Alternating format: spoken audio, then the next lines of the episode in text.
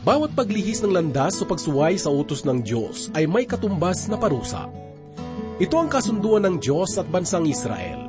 Itinuturing ni Propeta Joel na ang salot na balang na puminsala sa bansa ay parusa ng Panginoon sa kanyang bayan. Sa kanilang paniniwala, ang ganitong uri ng parusa ay pagtutuwid. Salot man kung tawagin ay nagbibigay ng pagkakataon upang mabuksan at maihayag ang isang maningning na pag-asa. Ang pagdating ng Panginoon sa gitna ng paghihirap at pagdurusa na dala ng salot. Ano kaya ang dulot nito sa mga anak ng Diyos? Ang mensahe na ating mapapakinggan sa araw na ito ay nagpapaliwanag tungkol sa mensahe ng salot na balang. Ito ay ating matatagpuan sa unang kabanata ng Joel talatang 4 hanggang 14. Ito ay minsan pang ihahatid sa atin ni Pastor Dan Abangco dito lamang po sa ating programang Ang Paglalakbay. At sumasamo Hinihiling ang iyong yakap Banan mong awa Sa iyong harapan Ako'y nakasala Sinunod ang pita ng laman At alok ng sanlibutan. Kay hirap talaga Ang buhay ng makasalanan Galit, takot at pangamba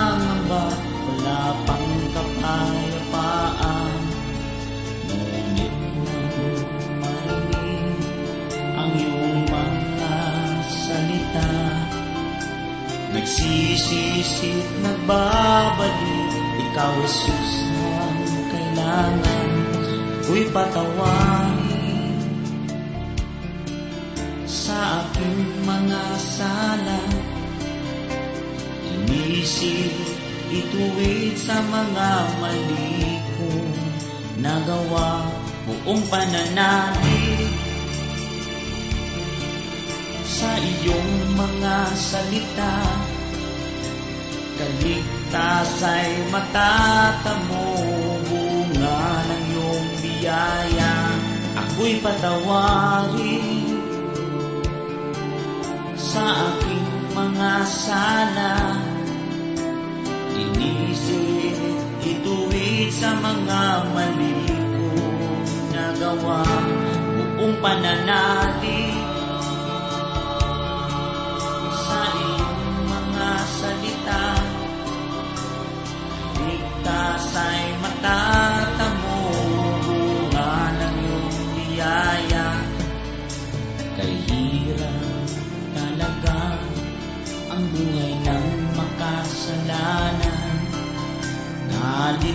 takot at pangamba Wala pang kapayapaan. Ngunit nang marinig ang iyong mga salita Nagsisisit, nagbabalik Ikaw, Jesus, ang kailangan Ako'y patawarin. Sa aking mga sala Linisin, ituwid sa mga mali kong nagawa buong pananalig sa iyong mga salita. Isang mapagpalang araw ang sumainyo mga giliw na tagapakinig. Oras na naman upang tayo po ay magbulay-bulay ng salita ng Panginoon. Atin pong ihanda ang ating puso't isipan sa mga katotohanan na masusumpungan sa banal na salita. Pastor Dana Bangko po, ang inyong tagapanguna. Basahin po natin ang ipinahayag ni Propeta Joel sa unang kabanata sa ikaapat na talata. Ang iniwan ng nagngangalat na balang ay kinain ng kuyog na balang. Ang iniwan ng kuyog na balang ay kinain ng gumagapang na balang. At ang iniwan ng gumagapang na balang ay kinain ng maninirang balang. Tunay na mayroong apat na iba't ibang salita na ginamit dito. Nagngangat-ngat, kuyog, gumagapang at maninira. Marami ang naniniwala na tumutukoy ito sa apat na uri ng kulisap, subalit hindi talaga ito ang saligan. Ang salitang balang sa wikang Hebreyo ay tinatawag na arbe at sinasabing maraming uri nito at nagpapalipat-lipat sa iba't ibang lupain. Ang iba't ibang salita na ginamit para sa balang ay isa lamang paglalarawan sa kanya. Ang balang ay kumikilos ng magkakasama na tulad ng mga sundalo na kumikilos ng pulutong. Mayroong mga sasakyang panghimpapawid ang lumilipad at naglalaglag ng bomba sa mga lugar na nais nitong wasakin. Matapos itong ibagsak ang bomba, ay darating ang isang hukbo ng mga sasakyang pangdigma sa lupa na mayroong malalakas na armas. Pagkatapos ito, ay susunod naman ang mga kawal na naglalakad at marami pa rin ang natitirang kaaway at pagkatapos ay darating naman ang pulutong ng mga sundalo na ang gawain ay tipunin ang mga nalabi pang kawal. Kung gayon, ang apat na salita na ginamit sa talata ay naglalarawan sa grupo ng mga balang. Wala silang mga general o hari, subalit sila ay kumikilos na tulad ng mga hukbong sandatahan ng mga bansa.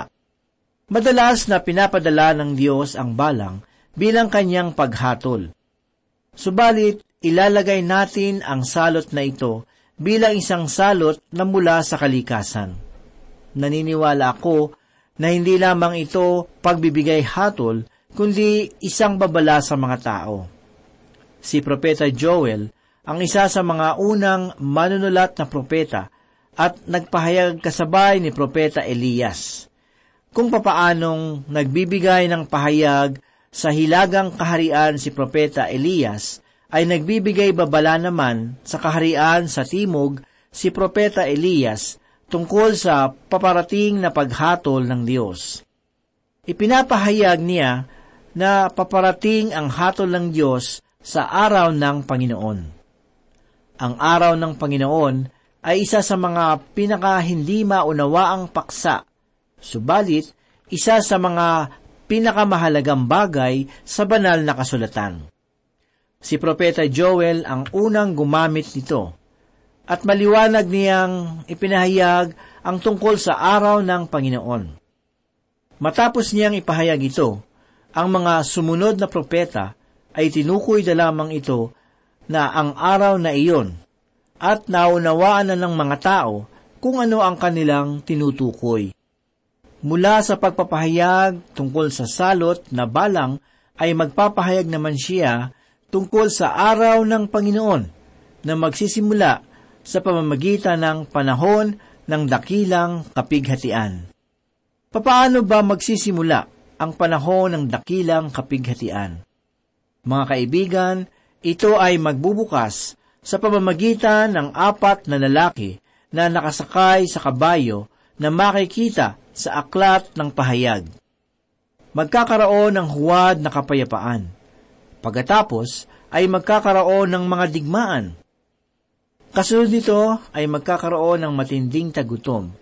At sa huli ay ang pagdating ng matamlay na kabayo na ang hatid ay kamatayan. Aking nakikita ang pagkakahalintulad ng apat na pangkat ng mga balang at ang apat na mga ngabayo sa aklat ng pahayag. Sa panahon ng dakilang kapighatian ay hindi mga kulisap na tulad ng balang ang darating, kundi mas matindi pa ang darating sa sanlibutan. Ang sanlibutan ay mawawasak ng malubha kapag pumarito ang ating Panginoong Heso Kristo upang itatag ang kanyang kaharian. Dumako naman po tayo sa ikalimang talata. Ipinahayag ni Propeta Joel, Gising, kayong mga magalasing, at umiyak kayo. Tumangis kayo, kayong lahat na manginginom ng alak, dahil sa matamis na alak na inilayo sa inyong bibig. Mga giliw na tagapakinig, ang mga balang ay nauna na sa taniman ng ubas. Kanilang inubos ang lahat ng pananim at wala nang natirang ubas upang gawing alak para sa mga maglalasing. Ang taong lulong sa alak ay nakatagpo na na ng lunas bago pa man niya ito hanapin, sapagkat wala ng alak na maaari niyang inumin. Ipinapakita lamang nito na bago pa man ang pagbagsak ng Israel, ay paglalasing na ang dakilang kasalanan noon. Madalas tayong nakakakita at nakakarinig ng mga aksidente na nagaganap sa mga lansangan na dulot noong mga tao na nagpapahayag ng kanilang karapatan at kalayaan sa pag-inom ng alak. Ang ilan ay buong pamilya pa ang namatay sapagkat sumalpok ang sasakyan ng isang lasing na lalaki sa kanilang sasakyan. Ipinapahayag sa bahagi ng talata ang mga kataga ng ganito, Gising kayong mga maglalasing at umiyak kayo. Tumangis kayo, kayong lahat na manginginom ng alak. Mga giliw na tagapakinig, sa pasimula pa lamang, ang paglalasing na ang sumira sa pundasyon ng Israel. Ito ang tanging kasalanan na ipinahayag ni Propeta Joel. Hindi niya babanggitin ang pagsamba sa mga Diyos-Diyosan o ang kasalanan ng dakilang pagtalikod sa Diyos na nagpabagsak sa bayang Israel. Sa pagkakataong ito, ay nagbibigay pa rin ng puri sa Diyos ang mga tao. Ipinahayag naman ni Propeta Joel sa ikaanim na talata ang ganito, Sapagkat ang isang bansa ay sumalakay sa aking lupain.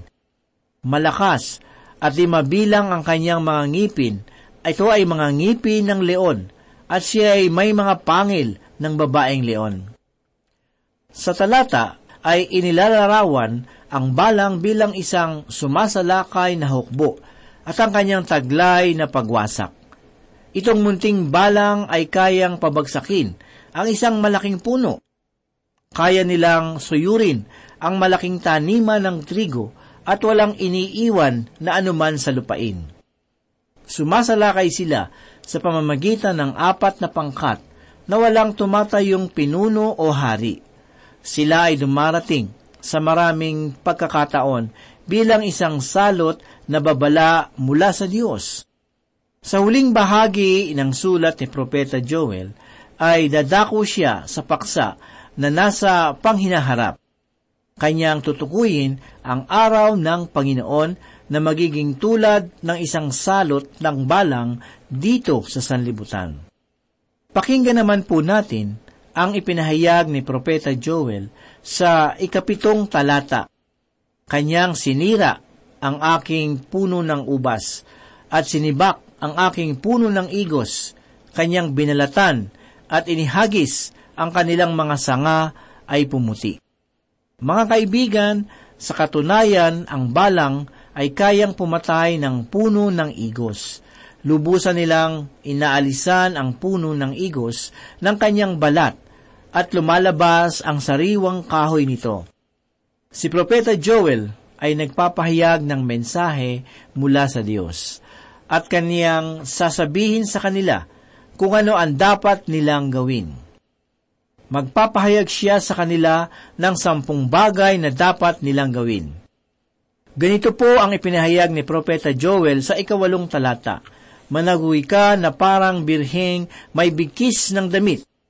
Managuy ka na parang birheng may bigkis ng damit sako para sa asawa ng kanyang kabataan.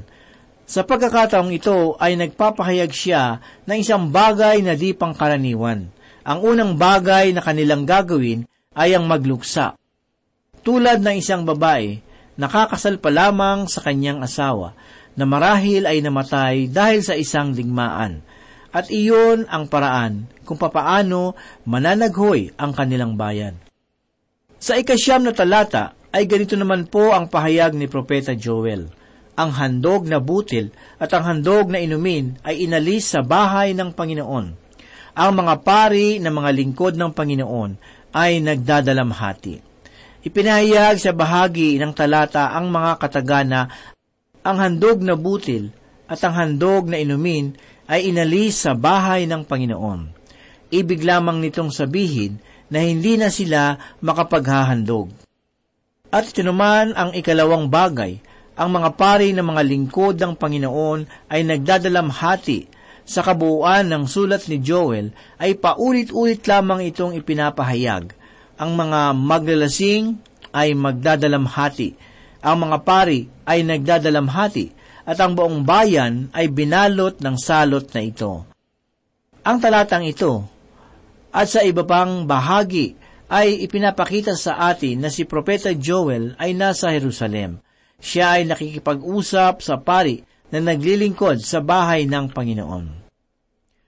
Alamin naman po natin ang ipinahayag ni Propeta Joel sa ikasampung talata. Ang mga butil ay sira, ang lupain ay nagluluksa, sapagkat ang trigo ay sira, ang bagong alak ay natuyo, at ang langis ay kulang. Makikita natin na walang trigo, langis at alak. Ang kanilang tatlong pangunahing pananim ay nawala, kaya't maging ang lupa ay dapat na ipaglugsa. Makikita natin ang malapit na ugnayan ng tao at ng lupa. Ang mga utos na ipinahayag ni Moises ay hindi lamang ibinigay sa tao, kundi pati na rin sa lupa. Si Propeta Joel ay nakipag-usap na sa mga maglalasing, sa mga pari, at ngayon naman ay kanyang kakausapin ang mga magsasaka. Basahin po natin ang ipinahayag ni Propeta Joel sa ikalabing isa at ikalabing dalawang talata. Mahiya kayo, o kayong mga magsasaka. Tumangis kayong mga nag-aalaga ng ubasan, dahil sa trigo at sebada, sapagkat ang ani sa bukid ay nasira. Ang puno ng ubas ay natuyo, at ang puno ng igos ay nalalanta. Ang puno ng granada, ang puno ng palma, at ang puno ng mansanas. At lahat ng punong kahoy sa parang ay tuyo, sapagkat ang kagalakan ay nawala sa mga anak ng mga tao. Mga kaibigan, ang ikatlong bagay na naisipahayag ni Propeta Joel ay mahiya ang mga magsasaka at ang ikaapat naman ay tumangis ang mga tagapag-alaga ng ubasan.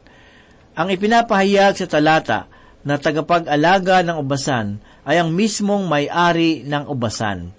Sa katunayan, ang binabanggit dito na puno ng mansanas ay isang puno ng kahil na karaniwang tumutubo sa kanilang lupain. Dumako naman po tayo sa ikalabing tatlong talata. Ipinahayag ni Propeta Joel ang ganito, Magbigkis kayo ng damit, sako, at tumaghoy, o mga pari, at tumaghoy, manangis kayong mga lingkod sa dambana. Sa ikalima, ay nais ni Propeta Joel na sila ay magbigkis, at ang ikaanim na bagay ay nais niyang managhoy at manangis ang mga pari ang mga pare ay hindi makaganap sa kanilang mga tungkulin sapagkat wala silang mga bagay na maaaring gamitin sa paghahandog. Sila ay magdamag na nakabigkis ng damit sako at abo sapagkat walang laman.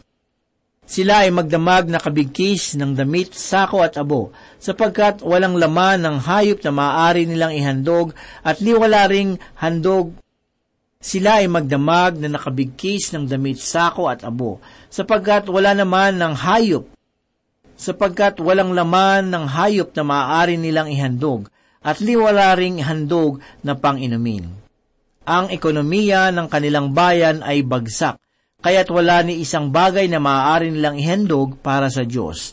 Gayunman ay pinahayag ng Diyos na hindi mahalaga ang mga ritual, kundi ang mga puso ng mga tao. Sa talata ay makikita natin na nais ng Diyos na gumawa ang tao ng mga bagay na hindi naman niya dati ipinapagawa. Nang ipahayag ng Diyos ang mga utos sa pamamagitan ni Moises, ay nagbigay siya ng pitong araw para sa pagdiriwang ng mga tao at maliwanag niyang sinabi na di niya nais na ang mga tao ay lalapit sa kanya na puno ng kalungkutan. Nais niya na ang kanilang mga puso ay magkaroon ng kagalakan.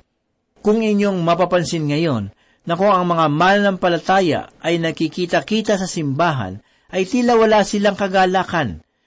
Kung minsan pa nga ay pinupuna ang aking pangangaral na may halong mga nakatutuwang kwento.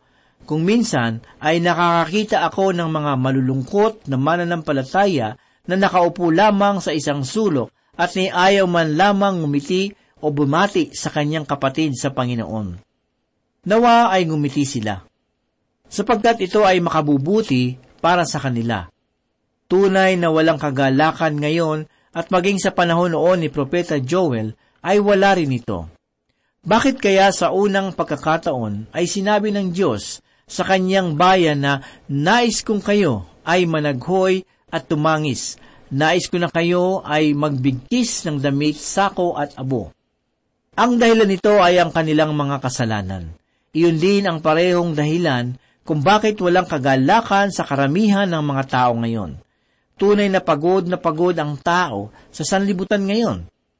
Ang mga awit ay kailangang mabilis at malakas, at ang mga biruan ay kailangang maging marumi para lamang magkaroon ng tawanan.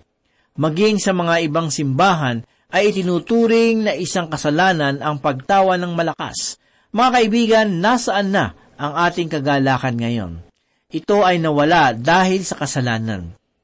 Ayaw ng Diyos na tayo ay magkaroon ng kagalakan ngayon. Ipinahayag niya sa kanyang bayan, Lumapit kayo sa akin na may pagtangis. Hindi ko ito nais, subalit kayo ay makasalanan, kaya't nais kong makita ang inyong pagsisisi. Ipinahayag naman ni Propeta Joel sa ikalabing apat na talata ang ganito, Magtakda kayo ng pag-aayuno, tumawag kayo ng isang banal na pagtitipon, sipunin ninyo ang lahat ng matatanda at ang lahat ng naninirahan sa lupain sa bahay ng Panginoon ninyong Diyos at dumaing kayo sa Panginoon. Ang ikapitong bagay na ipinahayag ni Propeta Joel na kanyang nais ay ang pagtatakda ng pag-aayuno. Isa itong bagay na hindi hiniling noon ng Diyos. Sila ay binigyan ng Diyos ng mga pagdiriwang, subalit wala siyang ibinigay na araw ng pag-aayuno hanggang sila ay magkasala. Ang kasalanan na ipinahayag ni Joel ay ang paglalasing. Ito ang nagbubunsod sa mga tao na magkaroon ng diwastong pag-iisip, kaya't hindi sila makagawa ng mga matuwid na pagpapasya. Sa ikawalo ay nais niyang tumawag sila ng isang banal na pagtitipon. Ibig sabihin ay nais niyang sila ay magsama-sama. Nais ng Diyos na sila ay magtipon at magalak sa kanyang harapan. Subalit kanyang sinabi na ito ay dapat na isang maging banal na pagtitipon. Ipinahayag din sa bahagi ng talata na tipunin ninyo ang lahat ng matatanda at ang lahat ng naninirahan sa lupain sa bahay ng Panginoon ninyong Diyos. At ito ang ikasyam na nais na mangyari ni Propeta Joel. Mga kaibigan, ito ang panahon ng pagdalo sa gawain ng simbahan. Mayroong kwento ng dalawang magkaibigan noong panahon ng ikalawang digmaang pandaigdig. Sila ay parehong hindi makadiyos at pumupunta sa mga bahay aliwan. Subalit dumating ang pagkakataon na sila ay nagkita sa loob ng simbahan. Sinabi ng lalaki sa kanyang kaibigan, Hindi ko alam na ikaw pala ay dumadalo sa mga pagtitipon dito sa simbahan. Sumagot ang kanyang kaibigan, Hindi talaga ako nagpupunta sa simbahan. Ito ang unang pagkakataon. Aking naisip na ito ang panahon upang ako ay dumalo sa simbahan, sapagkat mayroon akong anak na lalaki na naroroon ngayon sa digmaan at nakikipaglaban. Ang ikasampu at huling bagay ay ang pahayag ni Propeta Joel na ganito, Dumaing kayo sa Panginoon, sapagkat ang Diyos ay magpapatawad. Ibig ng Diyos na magbigay ng kapatawaran. Sila ay lalapit sa Diyos sa panahon ng kahirapan at siya ay makikinig at tutugon sa kanyang mga panalangin. Si Propeta Joel ay nagbigay ng babala sa mga tao at ibinigay niya ang sampung bagay na ito upang kanilang gawin kung nais nilang magkaroon ng pagpapala mula sa Diyos. Mga kaibigan, aking naaalala ang ipinahayag ng ating Panginoong Heso Kristo sa ikalabing isang kabanata ng sulat ni Mateo sa ikadalawamputwalo hanggang ikadalawampung talata. Ganito po ang sinabi, Lumapit kayo sa akin, kayong lahat na nanlulupaypay at lubhang nabibigatan, at kayo'y bibigyan ko ng kapahingahan. Pasanin ninyo ang aking pamatok at matuto kayo sa akin, sapagkat ako'y maamo at may mapagkumbabang puso at makakatagpo kayo ng kapahingahan para sa inyong mga kaluluwa. Sapagkat madaling dalhin ang aking pamatok at magaan ang aking pasan.